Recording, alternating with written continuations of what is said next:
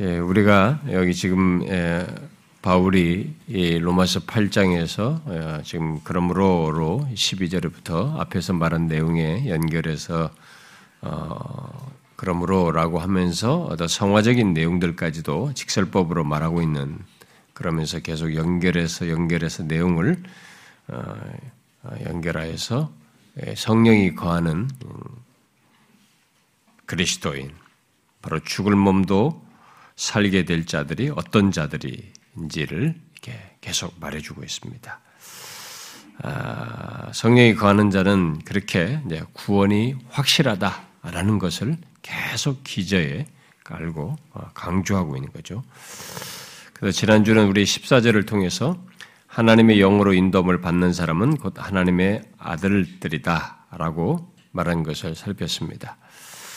아, 예수를 이렇게 종교적으로 믿는 사람과 여기서 지금 이런 말하는 어떤 성령이 거하시는 사람으로서의 신자됨, 그래서 하나님의 자녀들, 아들들, 자녀들로서 하나님과 실제적인 어떤 관계를 가지고 있는 사람, 이런 것을 이렇게 성경이 말하고 있어서 예수를 종교적으로 믿는 것과 실체로 이렇게 말하는 것 사이에는 분명히 차이가 있습니다. 물론 우리가 사단의 유혹을 받을 수 있고 우리가 다각적으로 어, 또 육체적인 육체와 씨름하는 가운데 또 본성적으로 어떤 때는 이렇게 수동적이 되고 또 지칠 때도 있고 이렇게 침체에 빠질 위험도 있고 이렇게 소극적으로 하고 싶은 그런 때도 있지만 아, 우리 예수 믿는 것의 신앙과 삶은 이렇게 종교적인 행위로서 하는 게 아닙니다. 예, 종교적인 그런 그런 열심 차원에서만 하는 게 아니고 그런 쪽에서 아니라 아, 예수 믿는 사람의 모든 신앙과 삶은 하나님의 영으로 인도함을 받는 가운데서 하는 것입니다. 바로 그런 사람들이 하나님의 아들들이다. 라고 얘기를 했었어요. 14절에서. 아, 그런데 이제 바로 어, 결국 예수 믿는 우리들이 하나님의 아들들이 음, 아들 또 자녀들인데 그 증거를 아, 우리들이 하나님의 영으로 인도함을 받는 것으로 이렇게 설명을 했습니다. 14절에서. 그런데 특히 지난주는 이제 거기서 그렇게 말을 하면서 그렇게 인도함을 받는 사람들이 하나님의 아들들이다라고 말을 한 이제 지금까지 로마서에서 쭉 설명해 오던 내용 속에서 이게 우리를 하나님의 아들들이다라고 하는 이런 말을 하기 시작했어요. 이게 굉장히 중요한 말을 탁 전개한 거죠. 그래서 이제 아, 하나님의 아들들 어, 자녀라는 것을 이제 끼고 이제 어, 여기서부터 말을 꺼낸 것을 연결해서 예, 바로 이제 15절, 16절, 17절로 계속 아들들 자녀됨과 관련해서 얘기를 하고 있습니다. 자, 그랬을 때 우리가 지난주에 잠깐 언급을 했다시피 성경에서 우리를 아들들이라고 자녀들이라고 말을 할 때 그것이 구체적으로 어떤 것을 담고 있는지 단순히 그렇게 용어로서 어, 표현하는 것 정도가 아니라 우리들이 흔히 이, 이 세상에서도 부모와 자식 관계 속에서의 갖는 어떤 그 관계 속에서 있는 것, 우리가 아무리 하나님이 어떤 분이신지라고 해도 그 하나님이 어떤 분이신지 이해를 시키려면 우리의 용어로 해야 돼. 그리고 우리 신인 동영론적인 표현이다. 하나님이 손이 어디 있어요? 근데 하나님이 능한 손을 펴사 이렇게 하잖아요. 그래서 우리가 가지고 있는 용어와 개념과 이, 이 세상에 살면서 인식할 수 있는 수준의 것으로 얘기해야 된단 말이에요. 그러니까 이제 이런 것, 이런 수준에 우리가 묶여 있는 거죠. 그러니까 보고 배운 거죠. 그러니까 부모 자식 간에서 배운 거니까 아 관계에 가장 자연스럽고 친밀하고 격이 없고 이게 어, 뭐가 뭐 실수가 있고 문제가 있어도 이 관계에 큰 문제가 되지 않고 누릴 수 있는 그런 것을 설명하는 이 그, 그걸로 지금 설명하는 거죠. 그래서 그런 이 그래서 단순 용어로 아니라 인간이 가지고 있는 이런 것들을 유비를 사용해서 이 얘기를 하는 거죠. 마치 부모와 자식 사이에서 있는 어떤 내용의 실체가 있는 것처럼 하나님과 우리 사이에 예수 믿는 우리들에게 그런 성령이 거하는 자는 바로 그런 특별한 관계 속에 있는 사람들이다. 하나님의 아들들이다. 이렇게 말한 거죠. 그래서 그렇다고 하면은 그게 용어가 아니라 어떤 우리가 부모 자식 사이에도 있는 것처럼 어떤 실체가 있다는 거잖아요. 그러니까 하나님이 우리에 대해서 특별한 관심과 사랑을 가지고 우리를 대하시고 우리의 복과 유익을 위해서 돌보시고 그런 구체적인 행동을 하시고 그런 가운데서 필요했다면 징계도 하시고 이러시면서 진짜 우리 아버지 되심을 이렇게 드러내신다라고 하는 그 내용을 이렇게 어, 설명을 했습니다. 예, 그 우리가 이런 식으로 이제 하나님과 우리 사이 그리고 하나님에 대한 이해를 갖는 데 있어서 이런 지식들을 어, 우리가 가지고 있는 개념과 경험 세계 속에서 우리가 이성적으로든 삶 속의 경험을 통해서 아는 공감할 수 있는 모든 지식을 사용해서 이렇게 다 이 얘기를 하는데 나중에 우리가 완성된 하나님 나라에 가서 하나님을 대면해서 어떻게 할까요? 이런 경험적인 것을 훨씬 넘어서는 거죠. 그러니까 우리의 모든 것을 여시는 거죠. 하나님을 대면해서 얼굴 마치 마주되는 거울 보는 것하고 옛날에 그 민경이라고 그랬잖아요. 청동으로 보는 거울 보는 거랑 비교할 정도 직접 마주 보는 것처럼 하나님을 아는 그 영역이 우리의 모든 기능을 어, 영화롭게 된 조건, 영화시켜서 하나님을 알게 하는 것이니까 상상할 수 없는 거죠. 우리가 완성 나중에 하늘나라 설명할 때 그런 걸 한번 좀 다 펼쳐보기를 원하지만은 그건 뭐 어마어마한 장면이에요. 근데 거기 전까지는 우리가 지금 이런 것에 묶여서 이런 것으로 이제 우리가 공감할 수 있는 것으로 설명을 하는 거죠. 그런데 이 이렇게 설명하는 것 속에서도 실체가 있는 거예요. 진짜로 하나님이 그렇게 하신다. 우리에 대한 특별한 관계 속에서 사랑하시고 배려하시고 섬기신다, 도와주시고 이런 걸 한다. 근데 그 관계의 깊이는 이 땅에 살면서도 더 풍성하고 깊게 누릴 수도 있고 그걸 잘 인지를 못하고 못 누릴 수도 있는 겁니다. 그건 우리 하나님과 우리의 관계에 허락된 것 속에서도 여러분 사랑은 이게 서로 이렇게 반응할수록 증폭되는 거예요. 믿음으로 행함하면서 하나님을 향해서 그 사랑을 가질 수. 이제 그래서 이런 그런 내용을 실제로 가지고 있다는 것을 이제 우리가 알 필요가 있겠습니다. 자 이제 음, 그렇게 이제 아들들로 해서 아들이라고 설명한 그 말을 시작한 것에 의해서 이제 뒤에서 계속 이제 그 자녀됨과 관련된 내용을 얘기하는데 아, 그 17절까지 계속 자녀됨에 대한 내용이 연결해서 나오잖아요. 이제 그것을 이 내용들이 굉장히 부유한 내용입니다. 그래서 우리가 이 내용들을 차근차근히 살펴보기를 원하는데 여러분들 중에 어떤 사람은요, 어, 어, 이 로마서 앞에 3장 21절 이하부터 말한 내용이 너무 은혜로웠다. 어, 로마서 3장 그때 그 말씀이 너무 은혜로웠다고 이렇게 말하는 사람들이 있고 어떤 사람은 5장을 말할 때 그 5장에서 그 말하는 내용이 너무 은혜로웠다. 어떤 사람은 6장에 그리스도와 우리의 연합을 말하는 것이 너무 새롭고 은혜로웠다. 어떤 사람은 여기 8장이 너무 은혜롭다는 거예요. 어? 이렇게 8장이 이렇게 부유할 줄은 몰랐다면 이게 은혜롭다고 합니다. 아, 물론 어떤 부분이 우리가 로마서 성경 전체에서도 그렇지만은 이 로마서 안에서도 어떤 부분이 더 크게 와닿고 인상 깊을 수 있습니다.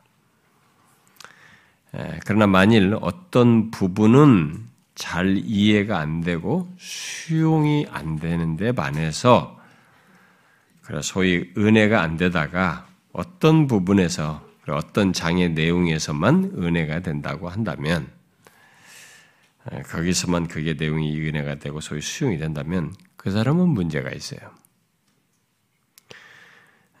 그는 전체적으로 이렇게 말하는 그리스도인의 구원과 삶 그런 모든 내용을 아직도 자기 생각과 경험 그야말로 자기의 신앙적인 이해와 배경 속에서 생각하고 받아들이고 있는 것입니다. 예, 그런 사람들은 기복이 심할 수밖에 없어요. 예, 자기에 따라서 달라지는 거니까. 예, 그건 정상적인 모습이 아닙니다. 그런 사람은 자신이 은혜 받았다고 하는 것도 그 내용도 사실은 하나님의 말씀 자체 때문이 아니고 또 그 말씀을 끼고 한 그 말씀과 성령에 의해서라기보다는 자기 기분과 자기 상태와 자기 원함과 기대에 비추어서 그랬을 가능성이 큽니다. 그러니까 그건 여러분들이 분별하셔야 돼요. 가끔 교회 보면 신앙생활을 하면 그런 사람들이 있거든요. 어떤 부분만 되지 어떤 부분은 안 된다는 거예요. 그건 문제가 있어요. 음, 그런 사람들이 제법 있거든요. 정상적이라면 모든 말씀이 자신에게 깊이 수용되고 모든 말씀에 예와 아멘이 되어야 하고 감동이 되어야 합니다. 그야말로 은혜의 말씀이 되어야 하는 것이죠. 저는 여러분들이 반드시 그런 상태로 어, 나아가길 바라고요. 그런 신앙생활을 하기를 바랍니다. 자, 그러면은 이제 여기 지금 그 하나님의 아들들이라고 말을 하면서 연결해서 이어서 이제 어그 아, 하나님의 아들들과 관련해서 말하는 내용 이어서 말하는 오늘 본문 15절을 봅시다. 15절에 뭐라고 말했어요? 너희는 다시 무서워하는 종의 영을 받지 아니하고 양자의 영을 받았으므로 하나님을 아빠 아버지라 부르짖는다라고 말하고 있습니다. 자, 어, 여러분들이 이 구절도 우리가 기도할 때도 자주 인용도 하고 우리에게 너무 익숙해 있어서 여러분들이 이 구절도 이렇게 선입견적으로 이 구절의 내용을 이렇게 지식으로 가지고 있을 겁니다. 여러분들이 거의 그래서 익숙한 내용이죠. 익숙하게 알고 있을 텐데 그러나 지난 시간에 말한 것처럼 바울이 지금 이 편지의 흐름 속에서 말하고 있는 흐름 속에서 이것을 지금 말하고 있다는 것을 따라서 지금 아들들 얘기를 했어요.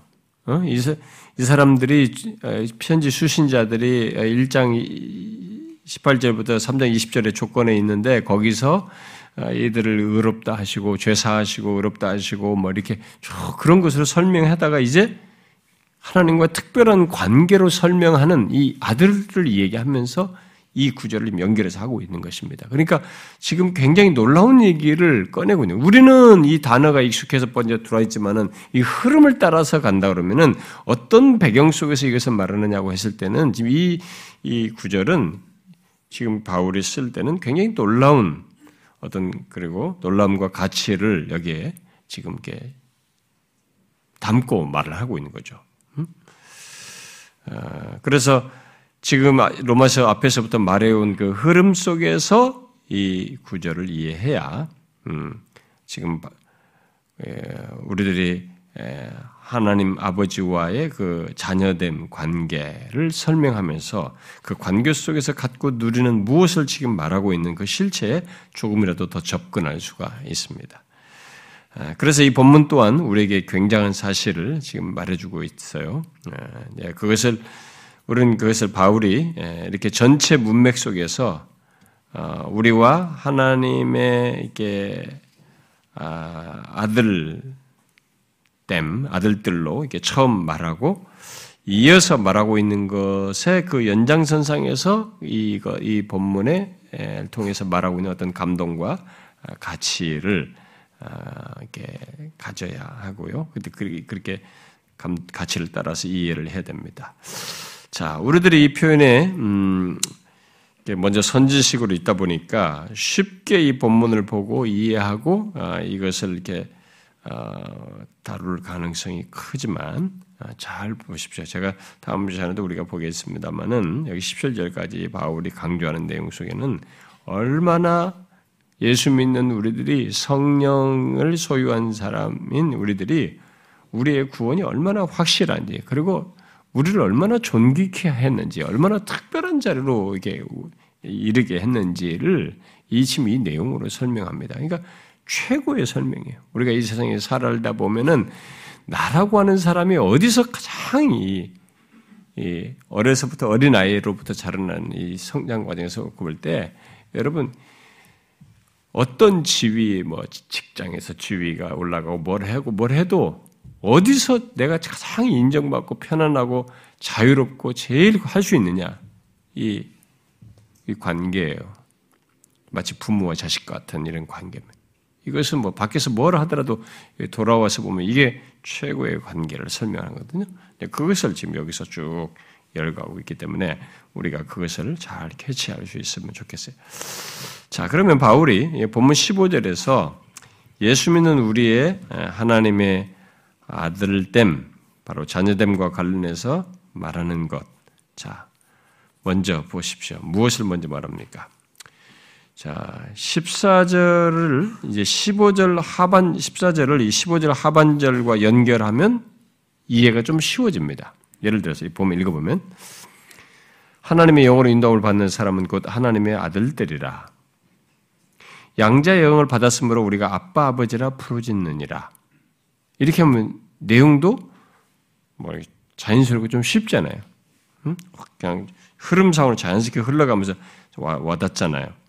그런데 그 사이에 아니하고를 설명을 했대 또.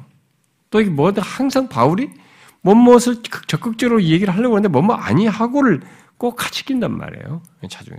근데 그게 이제 어 먼저 선행적으로 이해를 해야만 하는 내용이고 또 그것을 우리가 인지를 하고 그런 것에 대해서 분명히 인지한 어떤 반응과 삶의 누림이 있어야 된다는 것을 이렇게 아니하고를 통해서 한 면으로 소극적인 것으로 어떤 면에서 말을 하고도 있고 또 우리가 잘못 생각하는 걸 수정해주고 있기 때문에 이 부분을 이제 여기서 건, 생각을 해야 되는데 이게 이제 우리한테 약간 예, 의문을 불러일으키게 되는 내용입니다.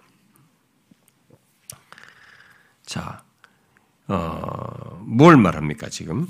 어, 이제 의문이 지금 생겨요. 이게 자연스럽게 여기는 15절 하반절로 가면 자연스러운데 너희는 다시 무서워하는 종의 영을 받지 아니하고 이렇게 얘기했어요.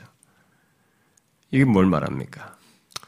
참 간단하게 설명할 수 있을 것 같은데요. 이 구절, 이 상반절을 15절 상반절을 가지고 어, 너무 이렇게 다양한 설명도 있고 또 우리가 복음주의 진영 안에서 크게 통용되고 있는 두 가지 큰 해석이 있기 때문에 그걸 설명하기 위해서 제가 오늘 부득불하게 이 15절 하반절까지 말하기는 내용이 너무 많기도 해서 이 15절 상반절만 오늘 얘기를 하려고 합니다. 자, 어, 여기 많은 학자들이 또 그리고 설교자들이 15절 상반절과 15절 하반절의 영이 이게 어떻게 이해해야 되느냐. 여기서 지금 많은 사람들이 나뉩니다. 자, 앞에도 무서워하는 종의 영 그랬죠. 종의 영. 그 뒤에는 양자의 영이 있어. 앞에 영, 뒤에 영 똑같이 있는데 이 각각의 두 영을 어떻게 이해해야 되느냐? 앞에는 종의 영, 뒤에는 양자 영 말하는데 이것이 무엇을 말하는가에 대해서 의견이 나뉘어 있습니다. 뭐 그렇게 나뉘게 된 데는 일단은 헬라 성경상으로 이게 각각의 똑같은 말을 쓰고 있어서 네, 그런데요. 자, 여러분 한번 생각해 보셨어요? 이 각각의 무엇을 말한다고 생각하십니까? 이 각각의 영이 무, 무엇을 말한다고 생각하십니까? 아, 자, 일단은 이, 이 각각의 영에 대한 대, 일반적인 대표적으로 어, 언급되는 해석은 세 가지입니다. 하나는 어, 이 앞에나 뒤나 각각의 영이 다 일종의 정신, 영으로서 흔히 하는 정신 또는 성향을 말한다고 이해하는 것입니다. 뭐 마음으로 번역되기도 했습니다. 디모데서 같은 경우는 영을 그러니까 그렇게 뭐 그런 식으로도 다양한 표현을 할 수 있는데 어쨌든 정신 구조, 어떤 성향으로 이해를 하는 것입니다. 이렇게 해석을 하는 이유 중에 하나는 이 사람들은 성경 여러 곳에서 영이 선한 의미나 악한 의미로나 성향 내지 정신의 구조라는 의미를 의미로 사용되고 있기 때문에 그렇습니다. 그래서 뒤에 로마서 11장에도 그렇고 고린도전서 4장에도 그렇고 갈라디아서 6장이나 뭐 베드로 3장이나 디모데후서 1장 같은 데서 보면은 이 똑같이 여기 똑같이 사용된 영어로 사용된 푸뉴마라는 이 단어가 다 사용되는데 그렇게 번역이 돼요. 그런 의미로. 그래서 어, 그런 사례들 때문에 이 앞에 두 개가 다 지금 강조를 한다. 양자로의 됨에 대한 어떤 성향과 정신을 어, 그리고 여기에도 어, 종의 어떤 정신과 마음, 성향을 얘기하는 것이다. 라고 주장을 하는 것입니다. 그게 하나 해석이고요. 또 다른 이제 해석은 앞의 영은 그렇게 정신 또는 성향으로 이해를 할, 어, 이 앞에 정신은 그렇게 얘기하고 뒤의 영은 갈라디아서 4장에서 이 똑같은 이 유사구가 우리 지난번에 인형 읽었다시피 병행구가 나오는 거죠. 그래서 어, 뒤에는 네, 성령이라고 부른 것입니다. 여러분 우리가 지난번에 읽었는데 한번 미리 좀 다시 좀뭐 제가 또 뒤에 인용을 하겠습니다만 갈라디아서 한번 사장을 잠깐만 보면요. 우리가 지난번에 한번 읽었잖아요. 음, 일단 갈라디아서 4장 6절을 보세요. 오늘 본문과 상당히 유사한 음, 그 대응되는 그 어, 구절이죠. 6절 한번 읽어봐요. 시작. 너희가 아들임으로 하나님이 그 아들의 영을 우리에게 가운데 보내사 아빠 아버지라 부르게 하셨네. 오늘도 우리가 아빠 아버지라 부르게 하는 것을 얘기인데 거기서 양자의 영이라고 했단 말이에요. 근데 이 양자의 영이 그 아들의 영이라고 했으니까 이게 성령이란 말이에요. 응? 그래서 그러니까 이게 부인할 수가 없는 거예요. 이 직접적인 진술이 갈라디아서 나오니까 여기서 지금 말하는 이제 뒤의 영은 분명히 성령인 것이 확실하다. 문제는 앞에가 이게 지금 내용상으로 볼 때, 음, 아까 말한 것처럼 어떤 성경에서 영을 영으로 언급한 이 푸뉴마라는 것을 뭐 정신이나 이렇게 성량으로 어, 번역을 하듯이 그, 어, 그 다른 데서 번역되는 것 같이 그런 의미일 것이다라고 의미다라고 해석을 하는 것입니다. 그 다음에 세 번째 해석은 음, 어, 여러 청기도들과 그들을 따르는 사람들, 특히 로준스 목사 같은 사람도 주장하는 바인데 앞뒤 다 성령이다라고 주장하는 것입니다. 아, 일단 첫 번째 해석은 갈라디아 4장에 의해서 부정되죠. 우리가 조금 전에 읽었다시피 갈라디아 4장이 아들의 영을 성령으로 이 얘기를 하고 있기 때문에 그걸 따라 이렇게 볼 때 이 구절만은 그것과 상관없이 이 구절만의 독특한 어, 이 설명으로서 이게 둘 다다 다 어, 아까 말한 것처럼 뭐 정신이나 이런 걸로 말한다 이렇게 주장하기는 어려워요. 왜냐하면 이 거의 유사한 내용을 아빠 아버지가 부른 이 똑같은 내용을 지금 갈라디아서 성령으로 이해하기 때문에 그래서 첫 번째 내용은 어, 부정됩니다. 그런데도 제법 학자들은 이 첫 번째 주장을 많이 주장해 왔어요. 첫 번째 주장을. 왜냐하면은 앞의 영과 뒤의 영을 다른 의미로 해석할 아무런 어떤 게 암시 같은 것이 문맥 속에서 제시를 되지 않는 거예요. 똑같은 다른데 그걸 갖다가 이걸 이렇다 저렇다 게 차별을 어떻게 둘 수 있느냐 많이 같이 한다면 몰라도 이렇게 가지고 차별을 둘 만한 어떤 것이 이 문맥상에서는 똑같은 단어로 영이라는 단어로만 나왔지 거기에 대해서 차별을 둘 만한 암시가 없기 때문에 그렇게 보는 것이 맞다 라고 얘기를 하는 겁니다. 그때 이 사람들의 염두에 두는 것은 앞에 뒤에 양자의 영이라 할지라도 앞에 종의 영이라고 했기 때문에 이 부분을 비중을 자꾸 두다 보니까 이것은 분명히 성령일 수는 없다. 그러니까 이것은 정신이다라고 하면서 두 개 다 정신으로 아, 주장을 하는 것입니다. 자, 그러나 그렇다고 뒤에 영까지 정신 성향으로 말하기는 어려운 겁니다. 조금 전에 말했다시피 갈라디아 6장에서 4장에서 6절에서 아들의 영이 곧 성령으로 분명히 말을 하고 있기 때문에 그렇죠. 이 똑같은 내용을 가지고 그렇게 말하고 있기 때문에 그렇게 부정하기는 어려워요. 자, 그러면 이제 두 번째, 세 번째 주장 중에 어느 것이 우리가 여기서 받아들여야 될 것인가? 왜냐 그것에 따라서 이 계속 이해를 좀 바울이 의도로 강조하고 있는 걸 우리 따라갈 수 있는데 어떻게 과연 바울이 여기서 그리스도인의 아들됨을 말하면서 연결해서 말하고자 하는 내용이 무엇일까? 여기서 예. 자, 그 질문에 어, 먼저 세 번째 해석자들은 여러 청교도들과 뭐 로준스 같은 사람은 성령께서 그 무서워하는 종의 영으로서 어, 양자의 영을 받기 이전에 역사한다. 성령이 양자의 영을 받기 이전에는 무서워하는 종의 영으로서 역사한다. 라고 해석하면서 둘 다를 성령으로 해석을 해요. 아, 로준스 목사 같은 사람은 그의 로마서 강의에서 여기 15절 상반절 한 이게 다시 무서워하는 종용을 받지 않냐고 이, 이 상반절만 가지고 세 번이나 설교해요. 그막 깨알 같은 것이 많은 그것 때문에 제가 시간이 많이 뺏겨요. 다 읽어 일단 읽고 좀 뭔가 유용한 걸 좀 어떤 건 아닌 것들은 부정하고 이렇게 해야 되니까 시간을 많이 뺏게 돼요. 이 제법 길게 이 종의 영이 성령이다라는 것을 설명해요. 아, 제가 그런 내용들을 다 읽느라 참 시간이 막 계속 쫓겨요. 의외로 시간이 많이 들립니다. 아, 근데 적은 분량이 아니거든요. 시간이. 근데 그의 설명 속에서 제가 왜 그걸 여기 병행하면서 좀 가능한 한 읽어서 어떤 걸 좀 발췌도 하고 인용도 하려고 그러냐면 어, 지난번에도 얘기했다시피 이 사람이 로마서 강의를 가장 목회자적으로 학자들과 달리 목회 설교자로서 어, 풍성하게 지금까지 역사 속에 남긴 것 중에 가장 풍성하기도 했고 그거 하면서 이 상당히 성경의 총 합적인 이 교리를 이 로마서 자체의 구절만 설명한 것이 아니라 이것과 연관해서 교리를 상당히 풍성하게 이 사람이 제시하고 있기 때문에 가능한 그런 것 중에서 어떤 것들은 여러분들에게 인용을 해드리고 싶어서 제가 병, 이 구절을 따라서 같이 좀 읽어나가는데 이 양반이 보통 많은 양을 설교하는 게 아니에요. 막 조그만 구절 가지고 얼마나 많이 하는지 모릅니다.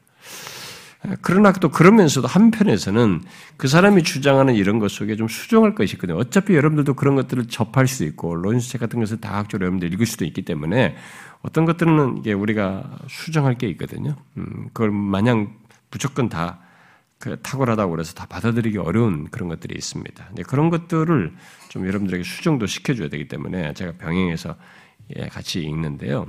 그리고 유용한 것들은 제가 인용도 하고 어, 여러분들이 좀 도움을 주기 위해서 빼내고 싶어서 이렇게 같이 읽는데 의외로 시간이 많이 들어요. 그런데 아, 이전에 제가 가끔 청교도들이 아, 우리들이 회심하는 과정에서 성령께서 율법으로 우리의 마음에 깊은 죄의 자각과 함께 그렇게 자각을 불러일으키면서 어떤 여기 두려움에 해당하는 그런 것을 경험하게 하고 느끼게 하는 이런 사역을 어, 하신다는 것, 한다는 것을 그들이 말한 것을 제가 어, 강조, 인용한, 언급한 적이 있습니다. 여기 청교도들이 15절 상반절을 가지고 그렇게 해석한다. 그래서 성령의 그런 사역을 이걸로 한다 그러면서 성령의 이런 사역에 대해서 제가 언급한 적이 여러 번 있습니다. 기억하신지 모르겠어요. 자, 과연 그런 내용과 이 본문의 연결 문제를 이제 우리가 좀 정리를 하면 좋겠습니다. 바로 여기 로마서의 문맥에서 그걸 좀 정리할 필요가 있어요. 어, 여러분들도 지금까지 이런 해석에 대해서 이미 노출되어 있고 아마 선지식을 가질 수 있기 때문에 아, 좀 정리를 하면 좋겠습니다. 여기 본문의 영을 어, 해석하는데 어, 견해가 나뉘는 이유 중은 일단 아까 말했다시피 성경 이 헬라어 원문이 헬라어 성경 원문이 앞뒤가 모두 동일하게 영이라는 말을 쓰고 있기 때문입니다. 헬라어 성경은 오늘날 이 영어 성경이 표시하듯이 이렇게, 어, 이렇게 우리가 하나님에 해당하는 것들은 large를 쓰잖아요. Lord를 쓰더라도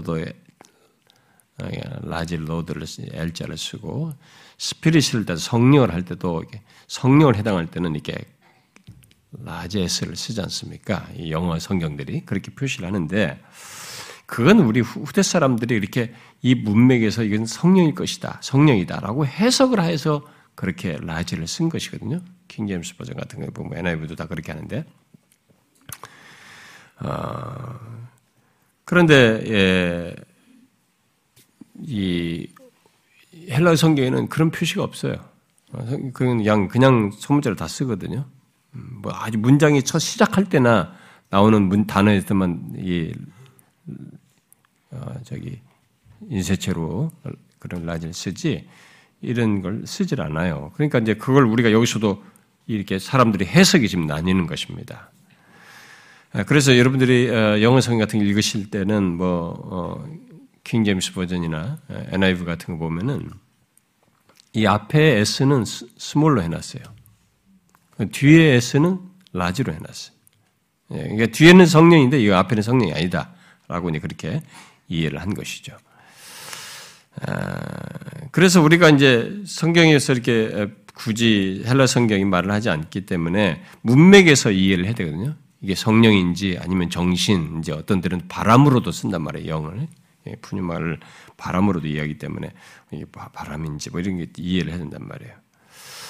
자, 우선 어, 우리는 여기 킹 제임스 버전 같은 것에서 번역한 대로 앞에를 이게 성령이 아닌 것으로 말하고 뒤에를 성령으로 말한 것을 우선 긍정적으로 받아들여야 될 거라고 봅니다. 저는요. 그러니까 로준스 해석은 저는 수정되는다고 믿어요. 음, 그, 그렇게 보는 것에 대해서는 청교도들과 이런 것은 그이 청교도들이 거장들이 많이 여기 관여되어 있거든요. 로준스도 그러셨는데 감히 이런 사람들을 우리가 부정하냐 하는데 어, 성경 원어를 가지고도 그렇고 전체를 가지고 설명해야 됩니다. 그것은 아, 그래서 음 이제 단지 예, 이제 뒤에 가서 제가 설명하겠지만 그렇게 말할 때 앞에를 굳이 여기도 성령이다 라고 말을 하겠다고 하면은 청교도들이 말하는 것 같은 개념으로 로이준스가 말한 것처럼 성령이라고 말하면 안 되고 바울이 로마의 성도들에게 수정을 시켜준 거다. 너희들이 성령을 무서워하는 종으로 너희들이 영어로 생각했다면 그런 것이 그게 성령이 아니다. 라고 너희들이 생각하는 무서워하는 영이 성령으로 생각한 것을 인식하고 그것을 성령으로 생각했다는 그들의 생각을 수정해 주는 차원에서 이 앞의 영을 성령이라고 말한다면 쓸 수는 있어요. 음? 그렇지만 그게 아니라 내용상으로 이게 앞에 무서워하는 종의 영을 성령이라고 말하는 것은 수용하기 어렵다는 것입니다. 아, 로마서 로마의 수 로마의 수신자들이 로마서 수신자들이 아마 잘못 생각을 했다. 만약에 잘못 생각한 것을 어, 그렇게 표현한 것을 어, 수정한다. 그래서 성령은 종의 영으로 생각한 그들에게 아니다. 성령은 종의 영이 아니야라고 말한다면 굳이 앞에를 라지를 쓸 수가 있겠습니다. 수정해 준다는 너희들의 생각에서 쓴 것으로서 성령이다라는 말을 받아들인다면 하죠. 그러나 여기 내용상은 전혀 그렇지 않아요. 그래서 비록 청교도와 이 로이존스 목사 같은 사람들이 성령의 역사와 관련해서 말하는 것, 여기서 이것을 설명하면서 무서워하는 종의 영으로 설명하면서 어, 말하는 성령의 역사에 대한 장황한 설명이 있습니다. 이들이 어, 제가 유학 중에도 이 청교도들의 이 로마서 8장 15절 책을 글들을 읽거든요. 저는 그때 굉장히 인상 깊었어요. 어, 진짜로 아주 감동받았습니다. 굉장히 인상 깊었어요. 아, 그런 해석이 오히려 더 이전에 내가 아, 몰랐던 해석이었기 때문에 굉장히 인상 깊었습니다. 그리고 그것을 얘기하면서 성령의 역사를 굉장히 디테일하게 했거든요. 근데 그게 근데 그 내용은 성령의 이것을 말하면서 언급한 성령의 역사는 성경에서 흔히 말하는 성령의 역사이기 때문에 그 성령의 역사에 대한 설명은 저는 문제가 되지 않다고 봐요. 수용할 수 있다고 봅니다. 그러니까 그들이 말하는 성령의 역사를 본문에 연결해서 무서워하는 종의 영 또한 성령이라고 말하는 것은 수용하기는 어렵지만 이 단어는 그렇게 연결시킨 이 무서워하는 종이 영으로 말한 것은 수용하기 어렵지만 이것을 설명하면서 언급하는 성령의 역사에 대해서는 수용 가능하다는 얘기입니다. 그래서 제가 그걸 조금 여러분들에게 뒤에 가서 인용을 해드리려고 합니다. 아, 왜냐면은 왜 그걸 받아들이기 어렵냐면 아무리 청교도들이고 로준스 목사를 할지라도 이걸 받아들이기 어렵냐면 성경 어디에서도 성령을 종의 영으로 말한 적이 없어요. 이 하나를 가지고 여기서는 말했다라고 고집을 부리겠다면 받아들여야 되겠지만 이 앞에서부터 로마서에서 종의 종로로 타는 얘기를 이 종애라고 설명한 이 단어의 형용사로 말한 이 단어가 앞에서도 종로로 타는 것과 관련돼서 생각한 걸볼때 로마서에서 볼 때 그것을 성령이 아니라 예수 믿기 이전에 어떤 상태와 관련해 주로 얘기한 거란 말이에요. 그러니까 그 단어를 여기서만큼은 성령과 연관해서 말한다는 것은 그건 억지예요. 어, 너무 무리하는 거죠. 그래서 성경 어디에서도 성령을 종용으로 말하지 않기 때문에 그것은 받아들이기 어려워요. 음. 그래서 여기서 우리가 주목할 내용은 예수 그리스도를 믿는 우리들은 하나님의 아들이다라고 말하면서 무서워하는 종의 영을 부정하며 양자의 영을 받아 하나님을 아빠 아버지라고 부르는 자유를 말하고 있습니다. 그래서 아니하고 하고 긍정 부정과 부정을 하는 사이에 여기서 대조 속에 이 영을 얘기하는 영이라는 말로서도 말을 하지만 여기서 그 이걸 설명을 하지만은 여기서 이 영을 수식하는 말도 우리가 주목해야 돼요. 여기서는 앞에는 무서움, 두려움이에요. 뒤에는 양자야. 관계의 양자가 자녀가 갖는 것은 뭐예요? 자유입니다. 나중에 어, 갈라디아서도 양자의 영을 말하면서 결국 5장에 가서 자유를 얘기하거든요. 이게 자유란 말이에요. 그러니까 무서 두려워 무서움과 두려움과 자유 사이가 또 대조되는 거죠. 아, 결국 그런 자유를 성 그런 자유는 다 성령과 관련되어 있어요. 이런 하나님과 우리 사이의 관계를 갖는 이런 자유, 참된 자유, 영적인 자유는 성령과 관련돼서 말을 합니다.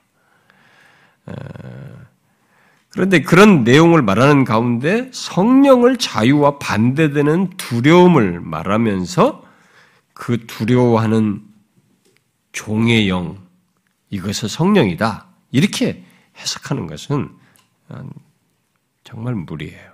억지입니다. 갈라디아서서 말하듯이 성령이 계시는 곳에는 자유가 있습니다. 두려움과 무서움이 아니에요.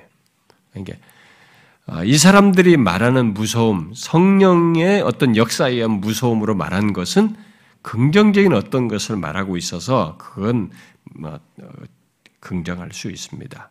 그러나 여기서 지금 대조되는 것이 지금 볼때 어, 성령을 그렇게 자유와 반대되는 어떤 대조되는 것으로 연결해서 말을 할 수가 없어요. 성령은 자유를 줘요. 그가 계신 곳에 자유를 드러내십니다. 자, 그렇다면 여기 다시 무서워하는 종의 영은 무엇을 말할까요? 그것은 예수 믿는 자는 예수 그리스도를 믿는 자는 양자의 영을 받은 자로 말하는 것과 연관지어서 그렇게 되기 이전, 양자 영을 받기 이전, 곧 회심 이전의 상태를 특징 짓는 두려움을 말한다고 볼 수 있는 것이죠. 어? 노예적인 무서움이죠. 노예적인 무서움을 유발하는 영이죠. 노예적인 무서움을 유발하는 노예적인 두려움을 갖는 어떤 성향이나 정신, 그것을 말하는 것이죠. 어.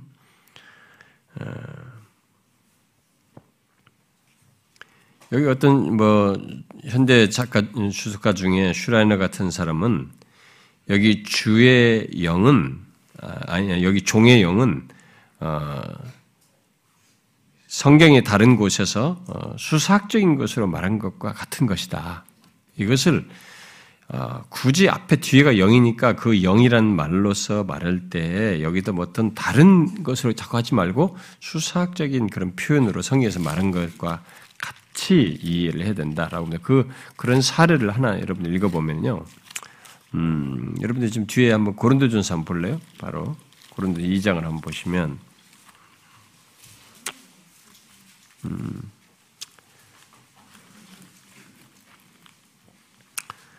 2장 어, 12절 한번 보세요. 그런데 2장 12절. 자, 이 12절 보면 제가 읽겠습니다. 우리가 세상의 영을 받지 아니하고 오직 하나님으로부터 온 영을 받았으니. 지금 여기서 아니하고를 하면서 강조하는 것은 오직 하나님으로부터 오는 온 영을 받았다. 이걸 지금 강조하는 이걸 강조하기 위해서 수사적으로 세상의 영을 받지 아니했다 이렇게 말하고 있는 거죠. 그, 이런 식이다. 본문도. 또 하나 여러분들이 아, 까 제가 아, 디모데 후서 한번 하나만 더 보세요. 디모데 후서 음.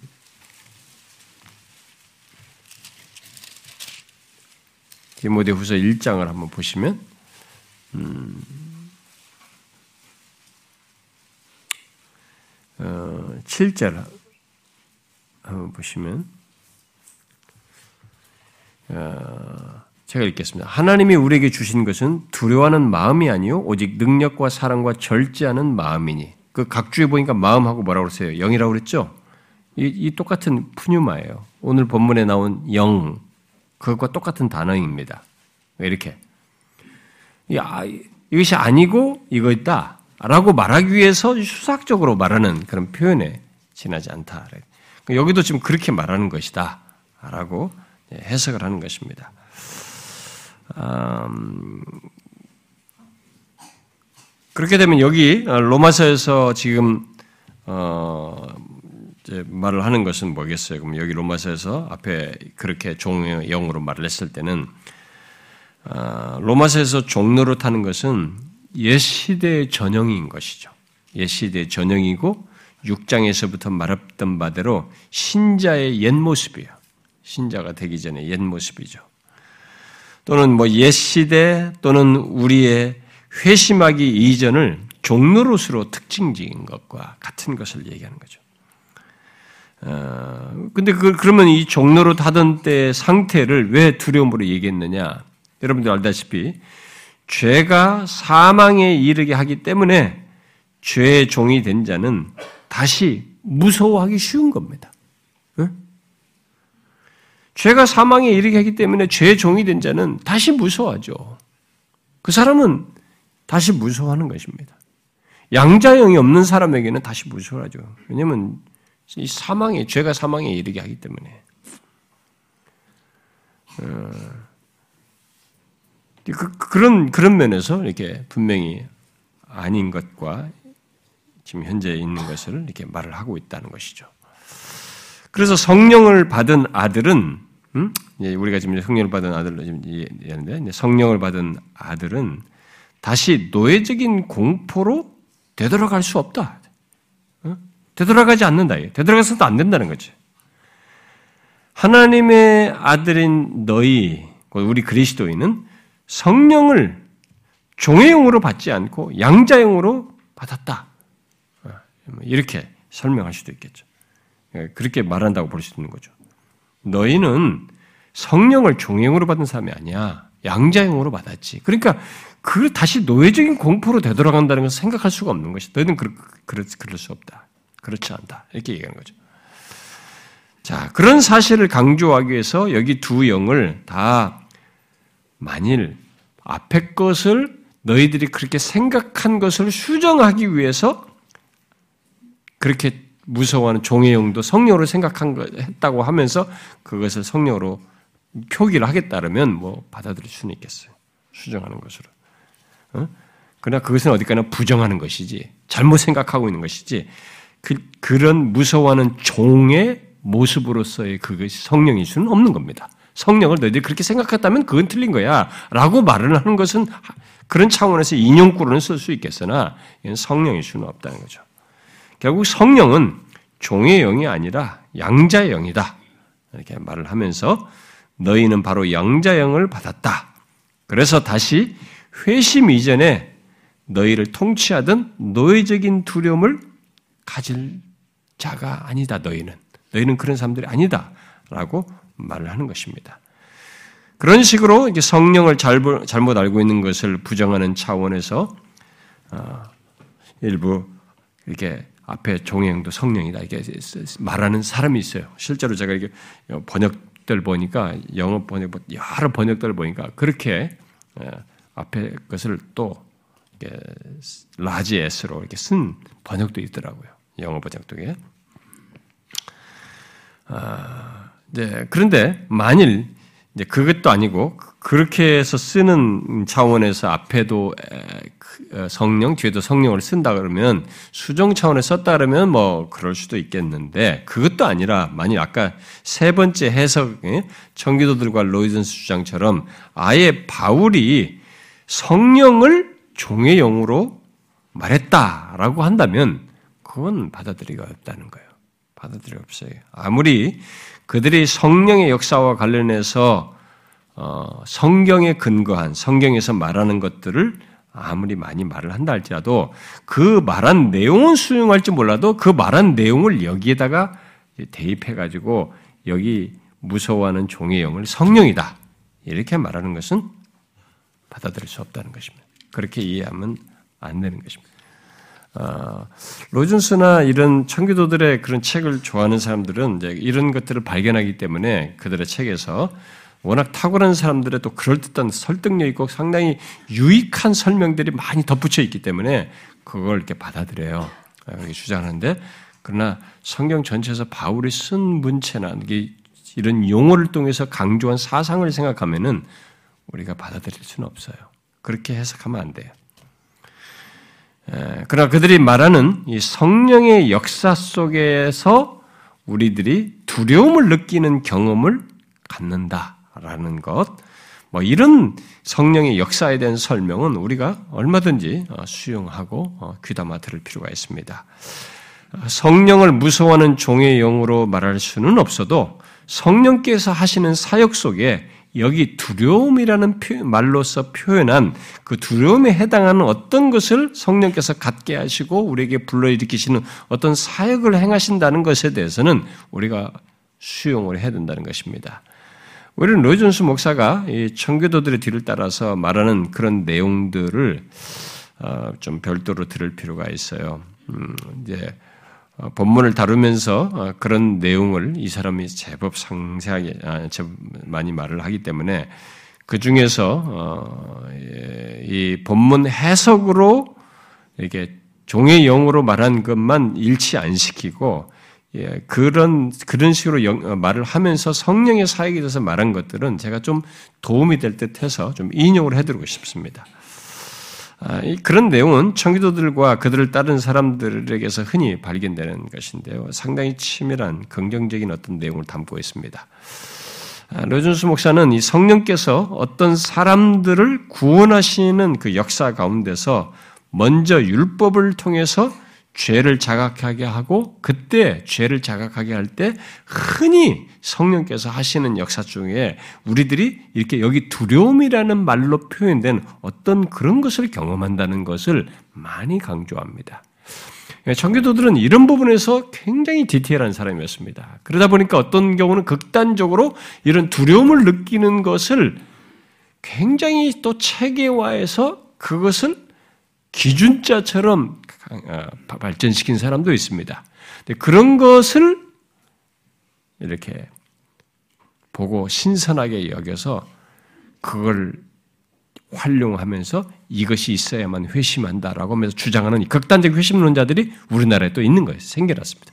그 사람들은 또 청교도들에게서 했으니까 막 그 사람들 책에서 발견한 배운 것에 영향을 받아가지고 그걸 이렇게 주장을 하는 것입니다. 옛날에 우리 교회에서 문제를 일으켰던 사역자도 그, 그 영향을 그대로 받아가지고 우리 교회에서 문제를 일으켰던 사람들에게 회심, 이거 아니면 회심 안 했다. 심지어 우리 교회 성도들 다 회심하지 않고 리더들도 회심, 박수영 목사도 회심 안 했다고 그래. 뭐, 나뿐만이 아니고 우리 친구도 다, 우리 친구 목사도 다 회심하지 않았다고 그래. 그러니까 정신이 없는 것입니다. 예. 자기부터 그런 사람이 아닐 텐데, 자기부터 그래 아니면 그런 말도 못 끊을 텐데도 그런 주장을 펴는 것이죠. 그러니까 극단적인 회심론을 주장해. 이 그게 여기서 이런 것과 다 맞물려 있어요. 근데 그렇다고 해도 청교도들이 다 극단적이었느냐? 그렇지 않고 이들이 말을 하면서 성령께서 이게 우리들을 회심의 과정 속에서 죄 율법으로 죄를 자각케 하는 가운데서 이게 두려움, 무서워하는 것에 해당한다. 이, 이런 표현으로 설명할 만한 그들이 설명하는 어떤 것을 경험한다는 것에 대해서는 우리가 부정할 수가 없습니다. 어, 성령께서는 그런 역사를 갖는 가운데서 그리스도 안에서 우리의 자녀됨을 확신케 하는 그런 사역을 흔히 하시기 때문에 그렇죠. 어, 성령은 바로 이, 어, 그 예, 이런 성령께서 어, 하시는 이런 사역과 관련해서 어, 그 우리들이 회심하는 과정 속에서 실제로 대부분의 신자들은 예, 진실한 회심의 경험을 하고 이런 전원을 갖는 사람의 과정 속에는 거의 이런 것에 유사한 정도 차이는 다 있지만 거의 다 이런 경험들을 갖습니다. 성령에 의한 그런 역사. 그 지금 제가 지금 말하는 것은 이 본문의 설명 외에 이들이 아, 제세 번째 해석을 하는 사람들이 말하는 것 속에 긍정할 만한 것을 제가 아, 덧붙이는 것입니다. 어, 그래서 그 가운데 어, 성령께서 율법을 통해서 이 회심하는 과정 속에서 우리의 죄를 자각하게 하고 그 가운데서 우리들의 죄와 죄로 인한 심판과 형벌을 이렇게 의식하게 함으로써 이제 그들이 말하는 이런 두려움에 해당하는 어떤 것을 우리가 경험하게 되는 거죠. 달리 말하면 심판하시는 하나님을 의식하는 그런 의식하도록 함으로써 두려움을 느끼게 하는 그런 일을 한다는 것입니다. 아, 쉬운 복음, 아, 소위 믿음주의 또는 뭐 신앙주의가 판을 치는 교회 역사 속에서 그것은 지금만 있었지 않고 옛날에 교부 시대 때부터 또 중세 시대 뭐 모든 시대 때마다 다 있었는데 그런 역사 속에서 그리고 오늘날도 아, 이런 성령의 역사를 이들은 중요하게 생각했습니다. 어, 성령의 역사가 이렇게 쉽게 어, 구원받았다. 이거 믿는다고 고백한다. 뭐 이런 식으로 쉽게 구원을 말하고 회심을 말하는 그런 유혹이 있고 그렇게 하는 것이 중세 풍토 속에 있었고 그런데 그러나 실제로 성경과 자신은 구원받다고 하는데 성경이 말하는 구원의 실체와는 너무 다른 이런 모습이 역사 속에 있어 왔기 때문에 그 당대도 있었고 그렇기 때문에 이들은 이 회심하기 이전에 성령에 의해서 있게 되는 일반 이런 회심의 과정 속에서 있는 이런 역사.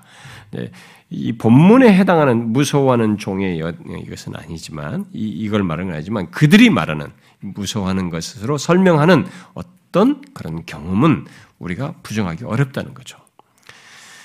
그런데 예, 오늘날도 이 그런 성령의 역사를 근데 사람들이 이런 성령의 역사를 잘 알지 못합니다.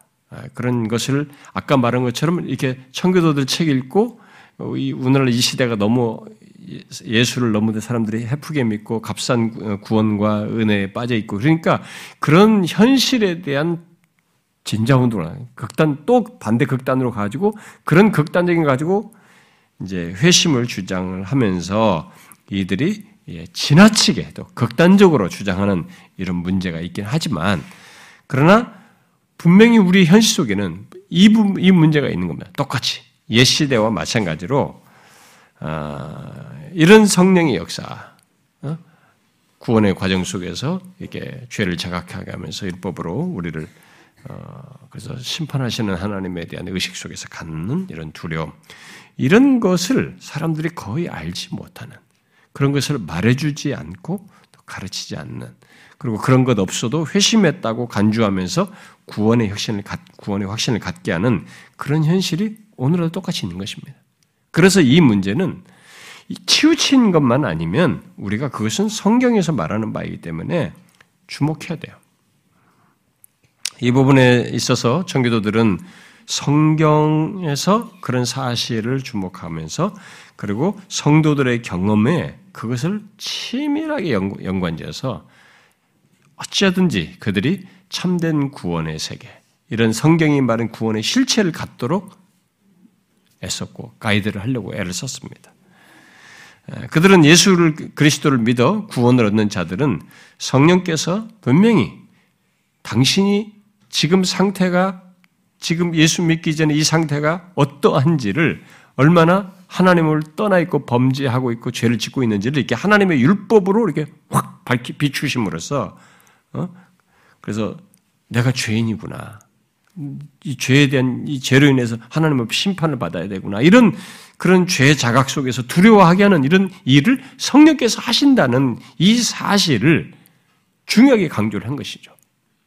이것을 지나치게 세분하면서 어떤 단계로 말하는 그런 극단적이 있었지만 그런 거 말고 일반적으로 성경이 말하는 이 사실을 거의 신실한 탁월한 이 성교도들은 다 강조했습니다. 근데 이 내용을 본문 여기 구절에도 연결한 것이 미스테이크였어요. 여기 종의형이. 아, 왜냐면 너무 적절하거든요. 똑같이 영을 쓴 데다가 앞에는 뒤에는 양자형과 그것을 이전에 양자형으로 가기 이전에 두려워하는, 무서워하는 종의 영으로 딱 얘기되면 너무 적절해 보이니까 여기다 딱 쓴 거죠. 그러나 이제 아까 말한 것처럼 성령을 종의 영으로 말할 수 있느냐라는 문제는 억지 해석을 해야만 쓸 수 있는 것이지 성경 자체에서 로마서에서도 이 종의라고 하는 이 형사적인 수식어를 쓸 수가 없는 거예요. 성령이다. 그래서 이제 그게 안 된다는 것입니다. 그런데도 불구하고 그들은 그런 것들을 어 이제 성경에 있는 사실을 가지고 강조를 한 것이죠. 그래서 로준수 목사 같은 경우는 성령께서 양자 영을 받기에 앞서서 보통 이런 일을 하신다라고 하면서 설명하는 것 중에 이런 얘기를 했어요. 보통 정죄 의식을 갖게 한다. 어, 내가 죄인이구나 이렇게 정죄 의식을 갖게 돼.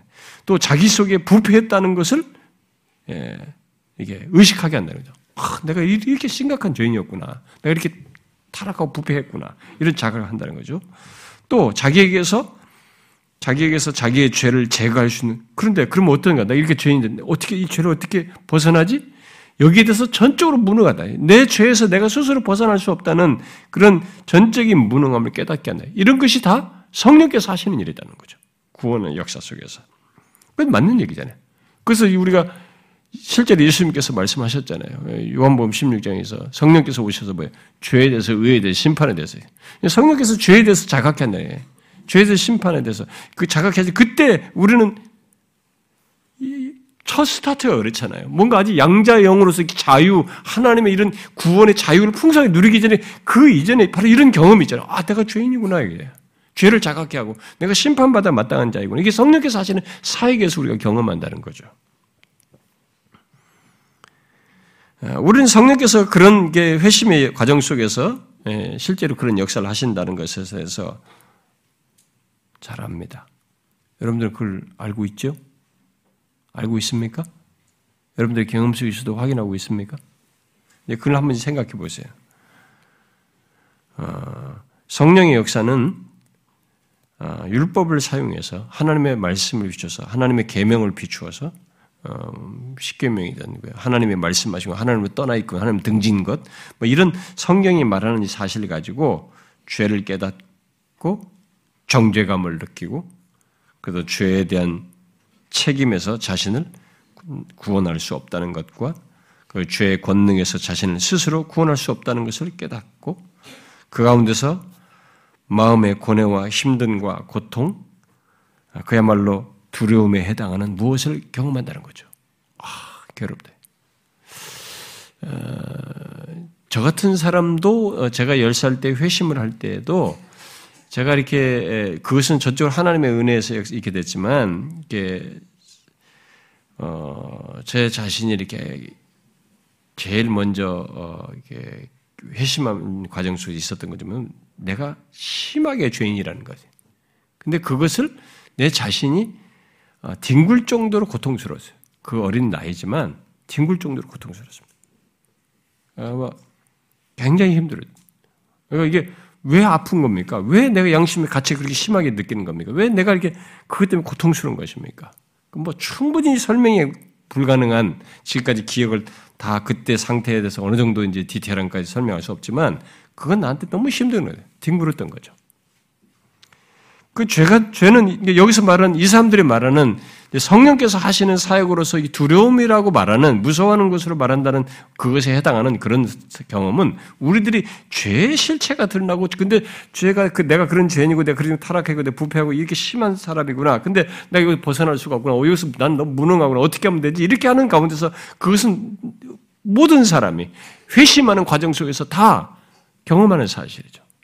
그 그런 자각이 없이 어떻게 우리가 신자가 될 수 있겠습니까? 그런 것은 이들이 말하는 것 속에서 우리가 적용할 수 있는 사실입니다. 아, 그래서 로준스 목사 같은 사람은 이런 어, 두려움이 진정한 것인지는, 근데 그 대신 이런 두려움이 진정한 것인지는, 그 성령에 의한 것인지는, 어, 그, 그 두려움이 단순히 지옥에 대한 두려움이 아니라 결국 하나님을 의식해서 갖는 두려움이어야 된다. 결국 하나님의 거룩함을 두려워하는 것이어야 하고 자신의 내적인 부패를 의식하면 아, 내가 이렇게 그러니까 성령이 비춘 거죠. 내가 이렇게 심한 것이 죄인이구나. 이게 내적인 부패를 의식함으로써 일어나는 두려움이어야 한다. 이렇게 이 얘기를 했습니다. 자 그렇다면은 질문이 제기되는데 음, 어려서부터 기독교 가정에서 자란 사람들은 어떻게 되는가요?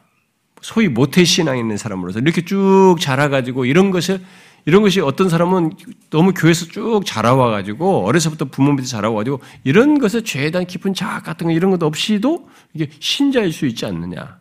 어? 그럼 그런 일찍부터 그러다가 자기가 예수를 믿는다고 하면서 예수를 믿는 것을 신앙생활 하는 수 있는데 이런 사람들은 있을 수 있지 않느냐 이렇게 질문을 할 수 있을지 모르겠어요.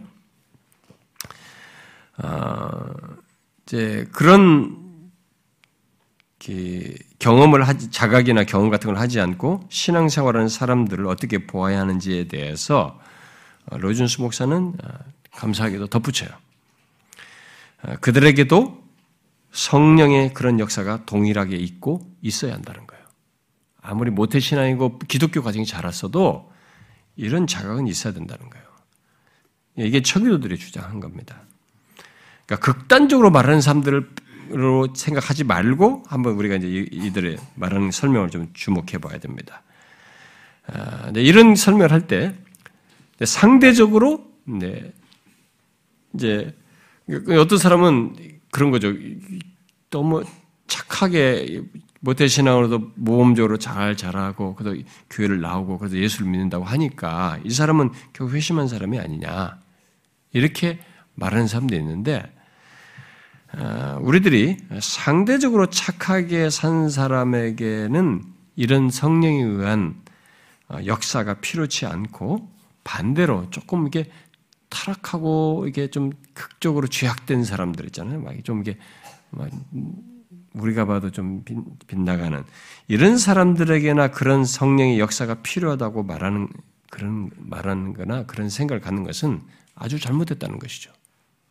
그러니까 누구든지 아무리 착하게 자라왔다 할지라도 모험생처럼 자라왔다 할지라도 그들에게는 자신이 성령에 의해서 율법에 비추어서 내가 죄인이다. 어? 그래서 내가 이렇게 타락하고 부패한 사람이다. 근데 나는 이 죄에서는 스스로 건진받을 수가 없는데 어떻게 하면 좋아? 라고 하면서 거기서 갖는 소위 이들이 두려움이라고 말하는 것에 해당하는 무엇이 그들에게도 똑같이 있어야 된다는 거예요. 몸 기독교 안에 자랐다고 그래서 그런 것 없이도 그냥 착하게 자 교회 다고 순종하면서 모두 왔으니까 이런 것 없이도 그냥 이 사람은 신자라고 이렇게 단정 지을 수는 없다. 그렇기 때문에는 결국 이 죄의 많고 적음 가지고 어, 사람을 나누는 것이 구원 여부를 어, 판단하는 것이 된다는 거죠. 그래서 이런 이 설명을 위해서 성경에 나오는 이제 로준스 목사가 성경에 있는 그 누가복음 7장에 나오는 그 바리새인 시몬이 어, 예수님을 식사 초대했을 때 그 여인이 왔죠. 탕감받은 여인 나온 얘기잖아요. 여인이 예수님의 발에다 기름을 붓고 머리로 닦고 그다음에 발에 입 맞추었죠. 네, 그때 예수님께서 어, 하신 말씀이 있었죠. 음? 뭐라고 말했습니까? 어, 그의 많은 죄가 사해졌도다. 이는 그의 사랑함이 많음이라. 사함을 받은 일이 적은 자는 적게 사랑하느니라. 이런 얘기를 하셨어요.